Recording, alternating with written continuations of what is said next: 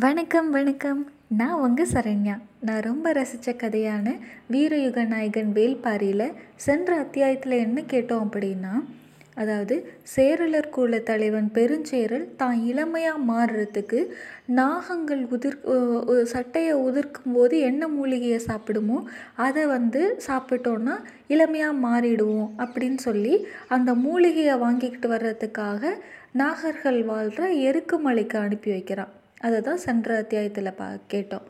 இந்த அத்தியாயத்தில் என்ன அப்படின்னா அந்த மாதிரி போன அந்த ஒரு குழு குழு வந்து நாகர்கள்கிட்ட கேட்குறாங்க என்ன மூலிகைன்னு கேட்கும்போது அந்த நாகர்களோட தலைவன் சொல்கிறான் ஒரு ஒரு பாம்பும் ஒரு ஒரு விதமான மூலிகையை சாப்பிடும். நீங்கள் எந்த மூலிகையை சா கேட்குறீங்க அப்படின்னு கேட்கும்போது எந்த மூலிகையை சாப்பிட்டா மனுஷன் இளமையாக மாறுவான்? அதை சொல்லுங்கன்னா நாங்கள் அந்த மாதிரி எந்த மூலிகையும் சாப்பிட்டதில்ல. அதனால் எங்களுக்கு தெரியல அப்படின்னு நாகர்கள் சொல்லிடுறாங்க.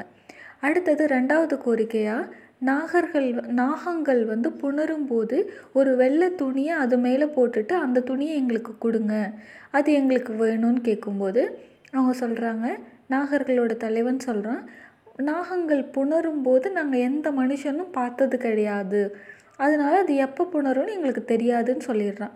இது மாதிரி அவங்க கேட்ட ரெண்டு கோரிக்கையும் நாகர்கள் மறுத்துட்டாங்க அப்படின்னு சொல்லி பாம்பு பிடாரன் என்ன பண்ணுறான் பெருஞ்சேரல்கிட்ட சொல்லி படையை திரட்டிக்கிட்டு போய் எப்படி நாகர்களை அழிக்கிறாங்க? அந்த குலத்தையே அழிக்கிறாங்கங்கிறது தான் இந்த கதை. இதை தான் இந்த அத்தியாயத்தில் நம்ம பார்க்குறோம். சரி வாங்க. கதை கேட்கலாம். கடிக்கணக்கும் நஞ்சு கணக்கும் அறிந்த மூத்த பிடாரனின் கணக்குகளை தவறாக்கின செத்து விழுந்த வீரர்களின் உடல்கள். பாம்புகள் முன்னகரும் என்று மட்டுமே அறிந்த பிடாரனின் அறிவை பொய்ப்பித்தது செம்மண்ணுளி. அது கோடை காலத்தில் முன்னகரும் மழைக்காலத்தில் பின்னகரும். நிலத்தின் வெப்பத்துக்கு ஏற்ப நகரும் இருவகை செதில்களை கொண்டது அது. எரி வெறியனையும் ஊது சுருட்டையும் நண்டு தின்னின் நத்தையை நண்டு தின்னி நாகத்தையும் கண்டு கொண் கண் கொண்டு பார்த்தறிந்தான் இளம் பிடாரன். இவற்றை பற்றியெல்லாம் அறிந்தபடி ஆறாம் மலை அடிவாரத்துக்கு அவர்கள் வந்தபோது உயிரோடு இருந்தவர்கள் இரு பிடாரன்களோடு ஒரு வீரன் மட்டுமே. இவர்கள் வந்த செய்தி நாகர்குல தலைவனுக்கு எட்டியது. அழைத்து வந்து விசாரித்தான். தலைவனை கண்டதும் நெடுஞ்சான் கிடையாக விழுந்து வணங்கினான். வழங் வணங்கினர் மூ மூவரும். பெருஞ்சேரலின் வேண்டுதலை சொன்னான் மூத்த பிடாரன் தோலை உரிப்பதற்காக பாம்பு தின்னும் மூலிகையை சேரல் குல தலைவனுக்கு நீங்கள் தந்து உதவு உதவ வேண்டும். நாகர்குல தலைவன் மிக இளவயதுக்காரன் போல் தெரிந்தான். அசட்டையான பார்வையோடு கேட்டான். ஒவ்வொரு பாம்பும் ஒவ்வொரு விதமான மூலிகையை தின்னும். நீ எந்த மூலிகையை கேட்டு வந்துள்ளாய்? மூத்த பிடாரனுக்கு இந்த கேள்வி பெரும் வியப்பை தந்தது. பாம்பு தின்னும் ஏதாவது ஒரு மூலிகையை அறிந்து வைத்திருப்பதே அரிதானது. இவர்கள் ஒவ்வொரு பாம்புக்கான மூலிகையை அறிந்து வைத்திருக்கின்றனரே. எந்த மூலிகையை தின்றால் மனிதனின் மேல் தோல் உரியும் என கேட்டான் மூத்த பிடாரன். நாங்கள் அதை தின்றதில்லை என்றான் நாகர்குல தலைவன். மூத்த பிடாரனுக்கு அடுத்து என்ன சொல்வது என்று என்றே தெரியவில்லை. பெருஞ்சேரல் சொல்லி அனுப்பிய இரண்டாவது வேண்டுகோளை முன்வைக்க முடிவு செய்தான். கொண்டு வந்த கோணிப்பையில் இருந்து வெண்ணிற துணி ஒன்றை எடுத்து நாகர்குல தலைவனை நோக்கி நீட்டியபடி இந்த துகிலை புணரும் நாகங்களின் மீது போர்த்தி எடுத்து தர வேண்டும் என்றான். நாகங்கள் புணர்கையில் அவற்றின் மீது போர்த்தப்பட்ட துணியால் மனிதனுக்கு நீடித்த ஆயுளும் அதிர்ஷ்டமும் கைகூடும் என்பது வடதேசத்து முனியின் வாக்கு. அதனால்தான் இதை கொடுத்து அனுப்பினான் பெருஞ்சேரல். நாகங்கள் புணர்வதைக் கண்டவர் எவரும் இல்லர் எவரும் இல்லை என்றான் நாகர்குல தலைவன். நாகங்கள் பின்னி கிடப்பதை ஊரெங்கும் உள்ள மக்கள் பார்த்திருக்கின்றனர். நீங்கள் பார்த்ததில்லை என்பது நம்பும்படியாக இல்லையே என்றான் மூத்த பிடாரன் நாகங்கள் பின்னிக் கொள்வது அவற்றின் காதல் விளையாட்டு. அதை எல்லாரும் பார்க்கலாம். ஆனால் நாகங்கள் புணர்வதைத்தான் யாரும் பார்க்க முடியாது. இவை இரண்டும் வெவ்வேறு வகையான செயல்கள் என்பதை இப்போதுதான் மூத்த பிடாரன் கேள்விப்படுகின்றான். நாகர்குல தலைவன் சொன்னான் நாகத்துக்கு காமம் பெருகும் காலங்களில் மெல்லிய நீரொன்று உடலெங்கும் ஊறி அதன் கண்களை மறைக்கத் தொடங்கும். மனிதரைப் போலத்தான் அதற்கும் காமம் கண்களை கட்டும். அதற்குரிய மூலிகையை தின்ற பிறகு நாகம் தனது மூக்கு நுனியின் வழியே அந்த நீர்த்தோலை கலற்றத் தொடங்கும். கண்களின் மேல் படர்ந்த காமத்திரையை அகற்றும். முழு உடலையும் உருவி புத்துடல் கொள்ளும். அதன் பிறகு அது எட்டு நாட்களுக்கு வெளியே வராது. எங்கு எப்படி இருக்கும் என்பதை இதுவரை யாரும் அறிந்தது இல்லை. தன் இணையோடி தன் இணையோடின்றி தனித்து நாகம் தோல் உரிப்பதில்லை. புத்துடல் கொண்ட கண் கணத்திலிருந்து அது இணை சேரத் தொடங்கும். ஒவ்வொரு செதிலாலும் தன் இணையின் ஒவ்வொரு செதிலுடன் கலந்து மீளும். திருகி புரண்டு இறுகி மேல்தோல் கனிந்து முதிர்ந்த பிறகுதான் இணையை பிரிந்து வெளியேறும். தன் பழைய உடலின் வழியே இணை கூடாத ஒரே உயிரினம் அது மட்டும்தான் என சொல்லி கொண்டிருக்கும் போதே நாகனின் கருவெளிகளில் நீல நிற வளையம் ஒன்று பூத்து அடங்கியது. நாகன் மேலும் சொன்னான் புதிய மேனி கொண்டு மட்டுமே தழுவி வாழும் காதல் வாழ்க்கை நாகத்தினுடையது. இந்த புவியில் எந்த உயிரும் இன்புற்றிராத அபூர்வ காதல் அது. மூத்த பிடாரன் வாய் பிளந்து கேட்டு கேட்டுக்கொண்டிருந்தான். காமம் கொள்கையில் மனிதன் நாகங்களைப் போல பின்ன ஆசைப்படுவது அதனால்தானா? என்ற எண்ணம் ஓடியது. சற்றே நிதானித்தான். தனது இரண்டு வேண்டுகோள் வேண்டுதல்களும் அர்த்தமற்றதாகிவிட்டன என்பதை உணர்ந்தான். அடுத்து என்ன சொல்வது என தெரியாமல் நின்று கொண்டிருந்தான். வேறு என்ன வேண்டும் உங்களுக்கு? நீங்கள் வணங்கும் நாக தேவதையை நாங்கள் வணங்கி விடைபெற எண்ணுகிறோம். பொழுது சரிந்துவிட்டது. நாளை உங்களை அழைத்துச் செல்ல ஏற்பாடு செய்கிறேன். இன்றிரவு குடிலில் தங்குங்கள். எக்காரணம் கொண்டும் குடிலை விட்டு வெளியே வரக்கூடாது. சரி என்று சம்மதித்தான் மூத்த பிடாரன் தனித்து இருந்த குடில் ஒன்றில் அவர்கள் தங்க வைக்கப்பட்டனர். இரவு கூடியது. மகுழிப்பறை இசைக்கும் ஓசை கேட்டது. இன்று நாகங்களின் விருப்ப நாள். வந்துள்ளவன் பிடாரன் என தெரிந்தும் அவனிடம் கனிவு காட்டியதற்கு அதுதான் காரணம். குலத்தின் வழக்கப்படி புதிய இணையர்கள் விரும்பி கூடும் நாள் இது. நாகர்குடி முழுவதும் மந்தையை சூழ்ந்து உட்கார்ந்திருந்தது. நடுவில் பெரும் வட்டத்தில் நெருப்பு மூட்டியிருந்தனர். குடிலுக்குள் அடைப்பட்டிருந்தனர் மூவரும். வீரனுக்கு எதுவும் தோன்றவில்லை. அவன் படுக்க தலை சாய்த்தான். பிடாரன் பிடாரன்கள் இருவரும் வெளியே என்ன நடக்கிறது என்பதை தெரிந்து கொள்ள தவியாய் தவித்தனர். இசையின் ஓசை கூடிக்கொண்டே இருந்தது. இளம் ஆண்களும் பெண்களும் தங்களின் இணையை தேர்வு செய்ய தொடங்கினர். மூத்த பிடாரன் ஓலை வேய்ந்த குடிலில் மிகவும் பக்குவமாக சிறு துளையை உருவாக்க முயன்று கொண்டிருந்தான். நாகர்கள் வேய்ந்த குடிலில் ஆபத்து நிறைந்திருக்கும் என்பதை அவனால் யூகிக்க முடிந்தது. எனவே மிகவும் கவனமாக அந்த வேலையை செய்து கொண்டிருந்தான். இளம் பெண்கள் அமர்ந்திருக்க இளம் ஆண்கள் அவர்களின் அருகில் வந்து இரு கைகளையும் பற்றி உள்ளங்கையை ஒன்றோடு ஒன்று உரசினர். சாரை பாம்பன் அடிவயிறு வளவளப்பானதாக இருக்கும். நல்ல பாம்பின் அடிவயிறு சொரசொரப்பானதாக இருக்கும். அது மரம் ஏறக்கூடியதால் அந்த தன்மை வாய்ந்தது. ஆண் பெண் இருவரிலும் இந்த இரு இனங்களும் உண்டு. எதிரெதிர் தன்மை உள்ளவர்கள் கைகளை இறுக பற்றினர். அவ்வாறு இல்லாதவர்களின் கைகள் விலகி மறுக்கை பற்றின. வளவளப்பான சாரையின் அடிவயிற்றை சொரசொரப்பான உள்ளங்கைகள் சூழத் தொடங்கின. மூத்த பிடாரன் பக்குவமாக துளையிட்டு தொலைவில் நடப்பதை பார்த்து கொண்டிருந்தான். இளைய பிடாரனும் அதே போல துளையிட முயன்றான். கைகளை பற்றியவர்களின் ஆட்டம் தொடங்கியது. கை புணர்ந்து ஆடும் துணங்கை கூத்து நாகத்திடமிருந்து மனிதன் கற்ற காதற்கலை அது. சுழிவும் பின்னலுமாக நெருப்பின் தழல் போல் உடல்கள் ஒன்றின் மேல் ஒன்று படர்ந்து மேலேறின. இசை கூடியது. நாகம் படம் விருக்கையில் மயில் தோகையில் பழ வண்ணம் சட்டென தோன்று மறையும். நாகர்குல பெண்களின் முகங்கள் தழல் படர்ந்த வெளிச்சத்தில் அவ்வாறே தோன்றின. மூத்த பிடரன் வாய் பிளந்து பார்த்து கொண்டிருக்கையில் ஐயோ என கத்தியபடி கீழே சரிந்தான் இளம் பிடாரன். வேகமாக வந்து அவனை தாங்கி பிடித்தான் மூத்த பிடாரன். அவனது கண்களின் ஓரம் சிறியதாக நீண்டிருந்தது நீண்டிருந்தது உள்ளே சென்றதன் வால் பகுதி. அவனது கண்களின் ஓரம் சிறியதாக நீண்டிருந்தது உள்ளே சென்றதன் வால்பகுதி அதிர்ந்து போனான் மூத்த பிடாரன். கொத்தும் பாம்புகளைத்தான் இதுவரை பார்த்துள்ளான். தீண்டிய வேகத்தில் உள் நுழையும் நாகத்தை இப்போதுதான் பார்க்கிறான்.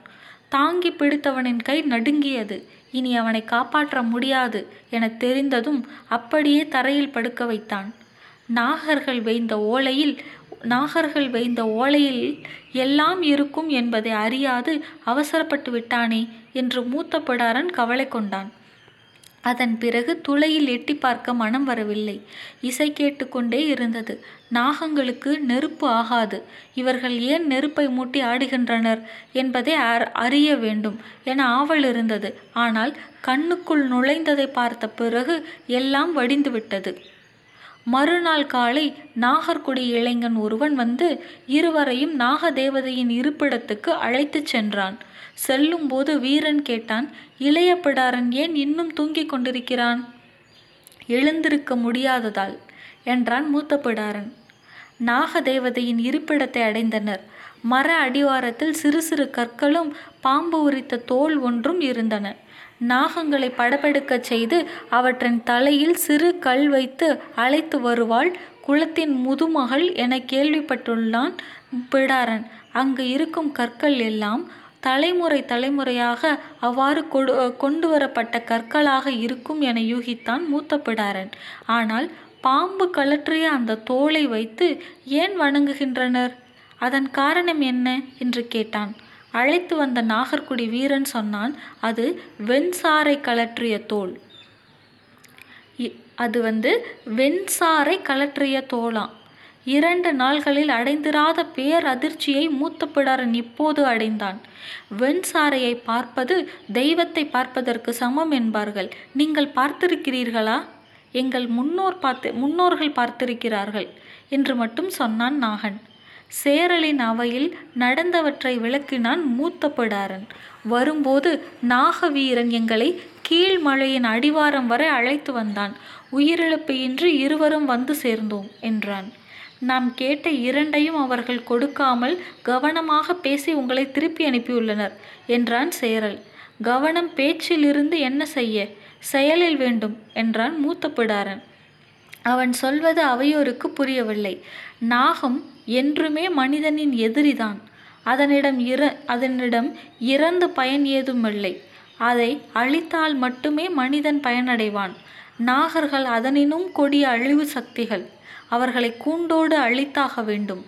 இவர்கள் இறங்கி வர முடிவெடுத்தால் ஒரே நாளில் சேரர் குலம் அழிந்து போகும். அந்த கணம் பெருஞ்சேரலின் உடல் நடுங்கி அடங்கியது. என்ன உளறுகிறாய்?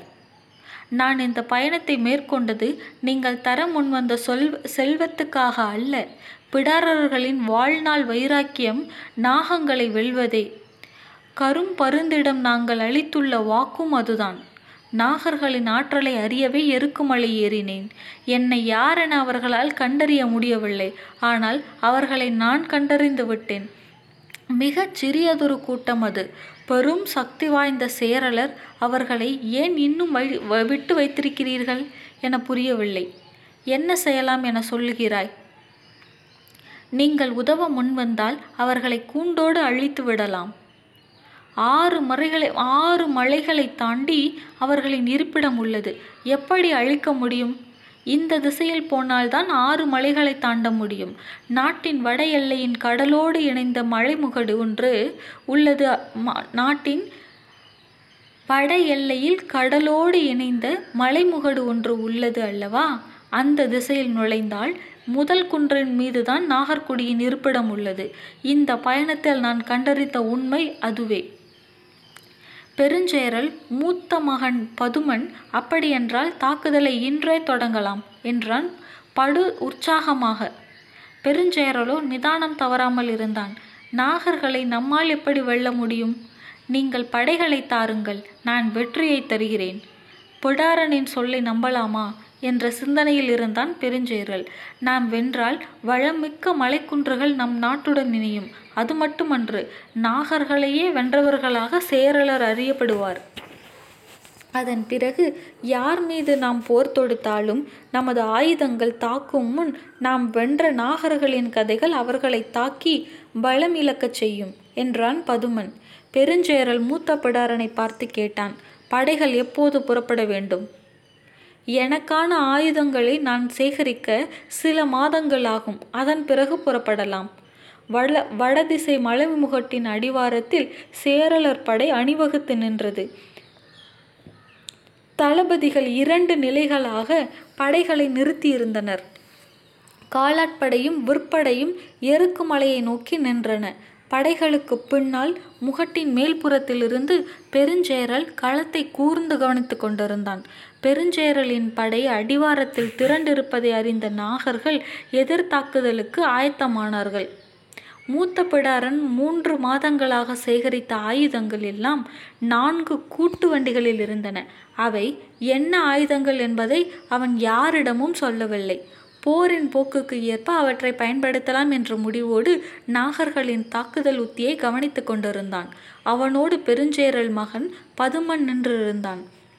விரி சங்கு ஊதி போரை தொடங்கினான் பெருஞ்சேரல். அவன் படை வீரர்கள் ஆயுதங்களோடு மெல்ல முன்னகர்ந்தனர். மலையின் மீதிருந்து நாகர்படை தளபதியின் கொம்போசை கேட்டது. நாகர்களின் தாக்குதல் எப்படி இருக்கும் என இதுவரை யாரும் பார்த்தது இல்லை. எனவே வீரர்கள் பெரும் நடுக்கத்தின் வழியேதான் ஆயுதங்களை பிடித்துக்கொண்டு முன்னேறினர். சேரலர் படை எண்ணிக்கை மிக பெரியதாக இருந்தது. அதில் நான்கள் ஒரு பங்கும் ஒரு ஒரு பங்குக்கும் குறைவாகத்தான் நாகர்குடியினர் இருப்பார்கள் என கணித்திருந்தான் மூத்த பிடாரன் எனவே இந்த போர் உச்சி பொழுதுக்குள் முடிந்துவிடும் என்பது அவனது எண்ணம். சேரள வீரர்கள் முன்னோக்கி சென்றபோது நாகர்களும் மூன்று அணிகளாக இறங்கி வந்தனர். ஒவ்வொரு அணியிலும் மிக குறைவான வீரர்களே இருந்தனர். அதை கண்ட சேரள வீரர்களுக்கு பெரும் நம்பிக்கை பிறந்தது. அவர்கள் இறங்கி வருவதில் ஏதோ மாறுபட்ட தன்மை இருக்கிறதே என உற்று பார்த்து கொண்டிருந்தான் மூத்த பிடாரன். நாகர்களின் இடதுபுற குழு குறு வளைவு கொண்டு இறங்கியது. வலதுபுற குழு பெரும் வளைவு கொண்டு இறங்கியது. நடுவில் வந்த குழு வளைவுகளற்ற நெட்டு வாக்கில் படுவேகமாக இறங்கியது. இதற்கான காரணம் என்னவாக இருக்கும் என கணித்து கொண்டிருக்கும் போதே சேரலர் படை நாகங்களை நோக்கி அம்புகளை வீசியது. நடுவில் நெட்டு வாக்கில் வந்த நாகர் படையின் முன்வரிசையினர் மண்டியிட்டு அமர்ந்து அம்பை நாணில் ஏற்றினர். வழக்கமான நேரத்தை விட அவர்கள் நான் ஏற்ற மும்மடங்கு நேரமானது. போர் பயிற்சி அற்றவர்கள் என்பது இதிலிருந்தே தெரிகிறது என்றான் பதுமன். நாகர்கள் தொடுத்த நாளி நாணிலிருந்து அம்புகள் பறந்து வரும்போதுதான் அம்போடு சேர்த்து மற்றொன்று நெளிந்து கொண்டு வருவது தெரிந்தது. கன நேரத்துக்குள் சேரலர் படை கதி கலங்கியது அம்போடு வந்து இறங்கிய சாரைகள் நான்கு புறங்களிலும் விழுந்து நகர படை வீரர்கள் திசையெங்கும் தெரித்து ஓடினர். நாகர்களின் இந்த தாக்குதலை எதிர்பார்த்திருந்தான் மூத்த பிடாரன். முதலிலேயே சொன்னால் படைவீரன் ஒருவன் கூட களத்தில் நிற்க மாட்டான். அதனால் தான் சொல்லவில்லை என்று பதுமனிடம் கூறினான். நடுவில் நெட்டு வாக்கில் இறங்கியது சாரைப்பாம்பு உத்தி இடதுபுறம் குறு வளைவு கொண்டு இறங்கியது எரிவிரியன் உத்தி வலதுபுறம் பெரு வளைவு கொண்டு இறங்கியது நல்ல பாம்பு உத்தி பாம்புகளின் தடத்துக்கு ஏற்ப உத்தி வகுத்துள்ளனர். அவர்கள் இப்போது சாரை பாம்பை மட்டுமே பயன்படுத்தி அம்பு எய்துள்ளனர் என்றான் பிடாரன். பதுமனுக்கு உடல் நடுக்கம் கொள்ள தொடங்கியது. இதை தடுக்க வழி என்ன? கேட்டுக்கொண்டிருக்கும் போதே தனது கூட்டு வண்டியின் மேல் கூடாரத்தை திறந்துவிட்டான் மூத்த பிடாரன். கரும் பருந்துகளும் பாம்பு பருந்துகளும் படபடத்து வெளியேறின. காற்றில் ஏர் காற்றில் ஏறிய பருந்துகளின் ஓசை எங்கும் எதிரொலித்தது. பருந்துகளின் விரல்கள் களத்தில் நெளியும் சாறைகளை கவ்வி மேலேறின. அந்த காடு முழுவதும் பருந்துகள் வட்டமடிக்க தொடங்கின. பருந்தின் கண்கள் பாம்பை காணும் முன் அதை பாம்பு கண்டுணர்ந்துவிடும் இனி எந்த பாம்பும் வெளியே நிலை கொள்ளாது. அனைத்தும் தன் இருப்பிடத்தை நோக்கி ஓடிவிடும். அவர்களால் அதை கையில் எடுத்து பா அம்புள் பொருத்தி அனுப்ப முடியாது என்றான் பிடாரன். பதுமனுக்கு மேலெல்லாம் வியர்த்திருந்தது. பிடாரனின் இந்த உத்தியை எதிர்பார்த்து இருந்தவனைப் போல நாகர்கோள தளபதி குறுஞ்சிரி போன்ற உகுத்தான். முகட்டின் பின்புறம் நிறுத்தப்பட்டிருக்கும் அடுத்த படைப்பிரிவை முன்னகர்ந்து வரச் சொல் என்று கத்தினான் மூத்த பிடாரன். பதுமன் அதற்கான உத்தரவை பிறப்பித்துக் கொண்டிருக்கும் போதே நான்காவது கூட்டு வண்டியின் கதவை திறந்தான் மூத்தப்படாரன். மரப்பெட்டிகள் நிறைந்திருந்தன. வீரர்களிடம் பெட்டியை எடுத்துக்கொண்டு போய் எதிர் திசையில் பகுதிக்கு ஒன்றாக திறந்து விடச் சொல் என்றான் மூத்த பிடாரன் பதுமன் உடனடியாக அதற்கான உத்தரவை இட்டான். வீரர்கள் பெட்டியை எடுத்துக்கொண்டு ஓடினர். பெட்டிகள் முழுக்க எண்ணற்ற பாம்பு கீரிகளும் கருங்கீரிகளும் இருந்தன. அவை முக்கியமல்ல. எட்டு பழந்தின்னி கீரிகள் இருக்கின்றன. அவற்றின் வாடை காற்றில் மி மிதந்தாலே போதும். இந்த திசை விட்டே பாம்புகள் வெளியேறிவிடும் என்றான் மூத்த பிடாரன் சேரலர் படை மறுமுறை அணிவகுத்தது.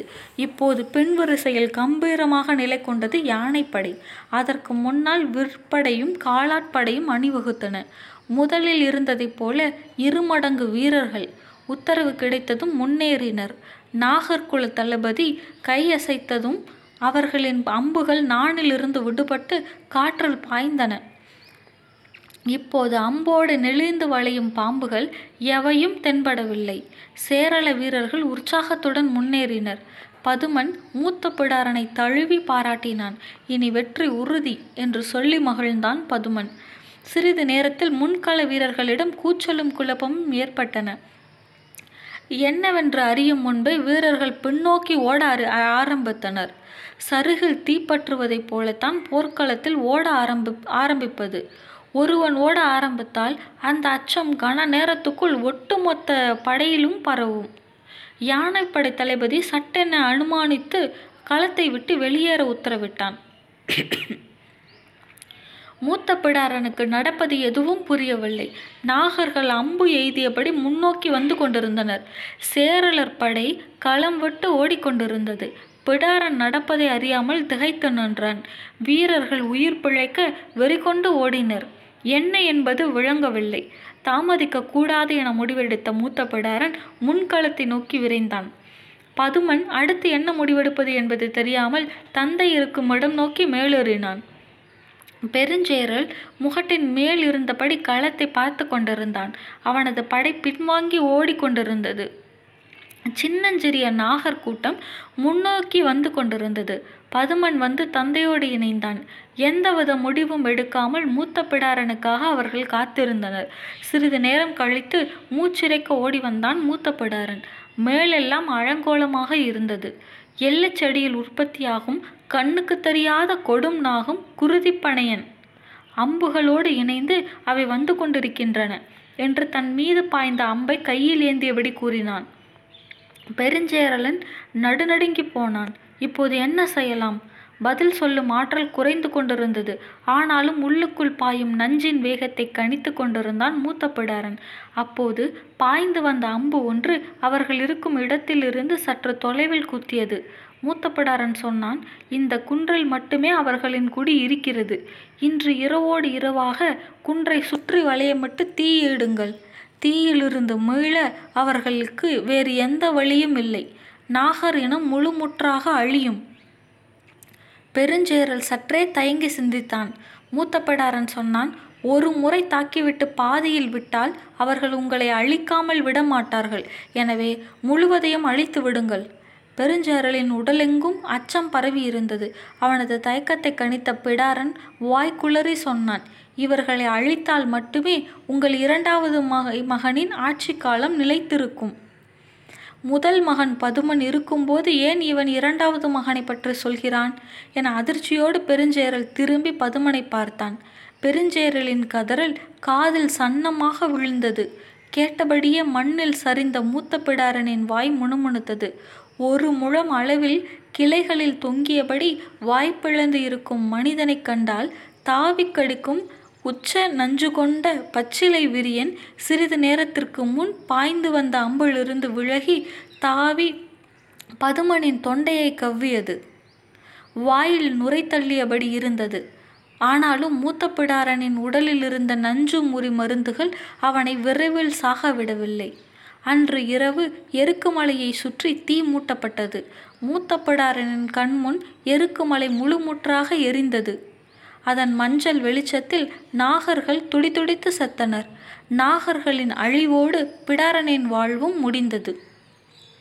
கதை கேட்டுக்கொண்டிருந்த கபிலருக்கு உயிர் உறைந்து விடுவது போல இருந்தது. ஆனால் கதையை விட அவரை உலுக்கியது கண்ணுக்கு முன்னால் காணும் காட்சி. நெருப்பு அணைந்த பிறகு கங்குகளின் மீதுதான் இறங்குவார்கள் என்றுதான் அவர் நினைத்து கொண்டிருந்தார். ஆனால் புதிதாக இரண்டு காதல் இணையர்கள் கை புணர்ந்து ஆடியபடி நெருப்பை நோக்கி நகர்ந்தனர். நெருப்பின் அனலில் நின்றாடப் போகிறார்கள் என கபிலர் நினைத்து கொண்டிருந்த போதே அவர்கள் எரியும் நெருப்புக்குள் நுழைந்தனர். கபிலருக்கு குருதியோட்டமே நின்று விடுவது போல இருந்தது. மனிதர்கள் உயிரோடு நெருப்புக்குள் இறங்குவதை கண்களால் காண முடியவில்லை. நெருப்புக்குள் எறிய இறங்கியவர்கள் சுழன்ற கைகளை வீசியபோது உள்ளிருந்து தீப்பொறிகள் நான்கு புறங்களிலும் தெரித்தன அவர்கள் ஆடுகின்றனரா? எரிகின்றனரா? புரியாத நிலையில் கண்ணிமை செருக மயங்கி சரிந்தார் கபிலர்.